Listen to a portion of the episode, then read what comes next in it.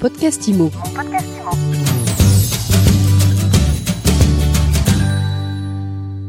Bonjour et bienvenue dans ce nouvel épisode de mon podcast IMO. On va rêver un peu aujourd'hui. On va parler du marché des châteaux, des biens de caractère. Et je suis avec Olivier de Chabot. Bonjour. Bonjour Ariane. Vous êtes directeur général du groupe Mercure. Vous êtes un spécialiste de l'immobilier de prestige et de caractère.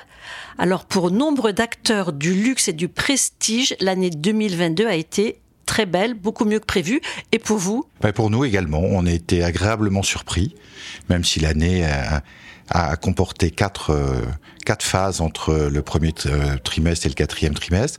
Mais dans sa globalité, nous sortons avec une progression de 22% pour le groupe et nous avons euh, vendu 332 propriétés pour 290 millions de transactions. Ça fait que vous êtes un acteur majeur du, du secteur? Nous l'espérons. J'ai entendu dire, j'ai ouï dire que vous vendiez plus d'un château sur trois. Effectivement, euh, nous avons cette chance dans la durée d'avoir vendu quasiment un château sur trois sur les 40 dernières années. Alors ce marché, vous disiez, il y a eu plusieurs phases.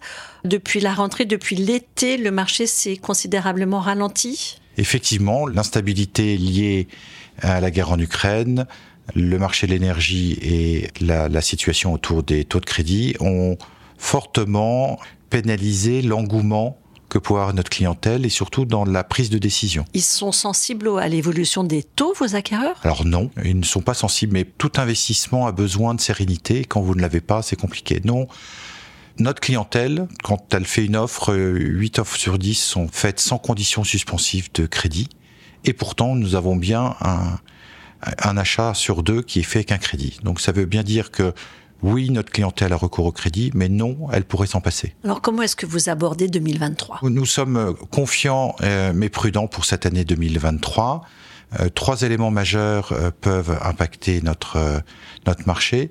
Ce sera toujours l'inflation et les taux de crédit, le coût de l'énergie néanmoins, et puis euh, toute la partie green euh, autour de cette euh, la concrétisation ou la, la, transposition pardon de cette euh, loi climat et résilience dans, dans autour de nos châteaux et propriétés. Il y a eu des répercussions pour l'instant sur les prix? Alors sur nos châteaux, il n'y a pas de prix parce que on achète rarement un château pour sa notion de confort ultra moderne.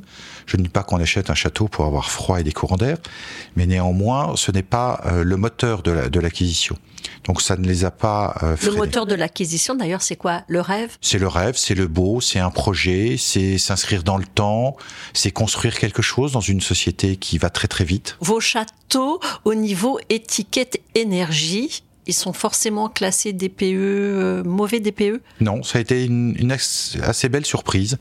Euh, nous avons étudié 300 châteaux que nous avons en stock et euh, il en ressort aujourd'hui que nous sommes à peu près alignés à la moyenne nationale. C'est-à-dire que la moyenne nationale, il est convenu qu'il y a à peu près 8% de biens qui sont en F et en G. Et nous ressortons, nous, avec 3% de châteaux en G et 4% en F.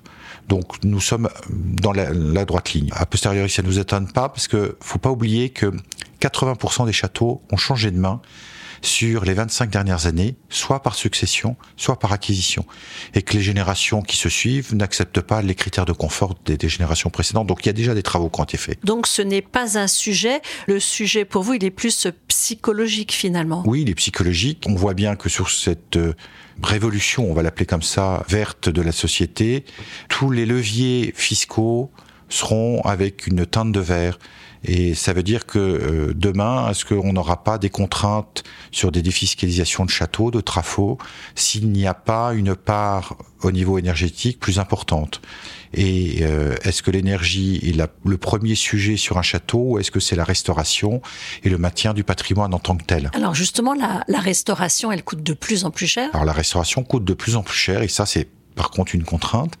Elle, elle coûte triplement cher D'abord parce que dans le temps, et qu'il n'y a pas forcément autant d'entreprises qu'il ne faudrait, autant de gens qualifiés euh, disponibles sur ce marché, que deux, les techniques évoluent et que la formation est pas forcément au rendez-vous dans les équipes d'artisans. Et puis on a ces matériaux, le coût générique de euh, l'énergie, des coûts salariaux, parce que quand vous, vous sculptez une pierre, euh, bah, vous la sculptez pas avec euh, une imprimante 3D, avec un laser, mais c'est bien quelqu'un qui est derrière le marteau, et, et que ça peut euh, avoir des coûts qui s'envolent. Donc c'est à peu près, euh, effectivement, c'est problématique. Les acquéreurs, on a beaucoup parlé des Américains. Est-ce qu'ils étaient très présents sur ce marché et qui sont-ils? Alors les Américains euh, sont revenus sur le marché français depuis novembre 2021 mais ont plutôt axé euh, leur dévolu sur Paris, l'Île-de-France, euh, avec un effet euh, de l'art euh, qui était qui leur était extrêmement favorable. Sur la partie château, moindre, on a plutôt une clientèle européenne et scandinave sur ces propriétés pour des gens qui ont en fait une, une, culture européenne, un amour de la France et de l'art de vivre à la française. Alors maintenant, on va rentrer dans le vif du sujet. Il faut combien pour acquérir un château en France aujourd'hui? Alors c'est mieux qu'un château en Espagne dit-on. Euh, mais euh, le château en France est un prix qui oscille entre un prix moyen entre 850 000 euros et 1 million d'euros aujourd'hui.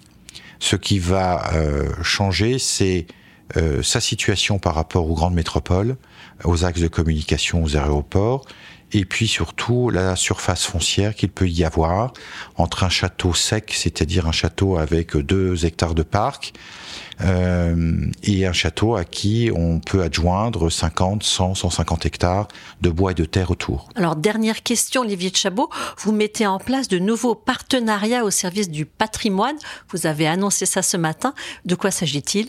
Bah, il s'agit de continuer l'engagement du groupe qui avait été euh, initié par mon prédécesseur euh, Pierre Chassel, le président du groupe, euh, autour euh, de ce patrimoine. Nous étions déjà très actifs avec les demeures historiques et euh, nous avons convenu qu'il fallait absolument passer une étape et nous sommes devenus, depuis le 2 décembre, euh, mécènes officiels des demeures historiques, ce qui nous permet de travailler avec eux, de partager notre expérience, notre savoir et de collaborer à la construction de dossiers qui permettent d'aider les propriétaires de demeures, de demeures historiques. Cela complète le partenariat et le mécénat que nous avions euh, depuis maintenant 22 ans avec les, les, vieilles maisons françaises à travers le prix Mercure.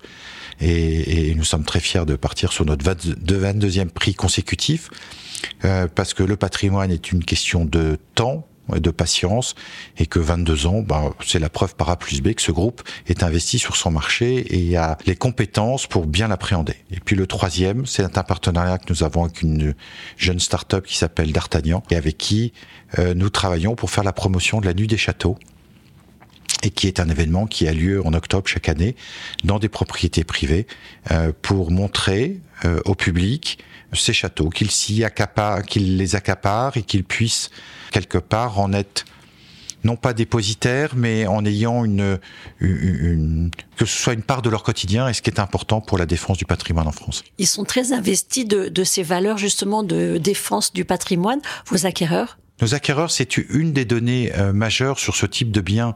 Ce sont des biens où la jouissance n'est pas immédiate parce qu'il y a des travaux. Ce sont des biens où la jouissance n'est pas euh, continue dans l'année, entre l'hiver et l'été. Et, ce sont des bâtiments qui vivent et qui nécessitent un entretien quotidien. Alors, c'est comme tout, on dit qu'un incendie s'arrête, euh, on peut l'éteindre avec un verre d'eau. Et l'entretien d'un château, ben, s'il est fait au quotidien, il est abordable, il est acceptable. Merci beaucoup Olivier de Chabot. Je rappelle que vous êtes directeur général du groupe Mercure. Quant à nous, on se retrouve très vite pour un nouvel épisode de mon podcast IMO à écouter sur toutes les plateformes et sur MySuite Et bien sûr, n'oubliez pas de nous liker, de nous mettre des commentaires, de nous poser des questions et de nous laisser des étoiles. On aime beaucoup ça chez MySuite Mon podcast IMO. Mon podcast IMO.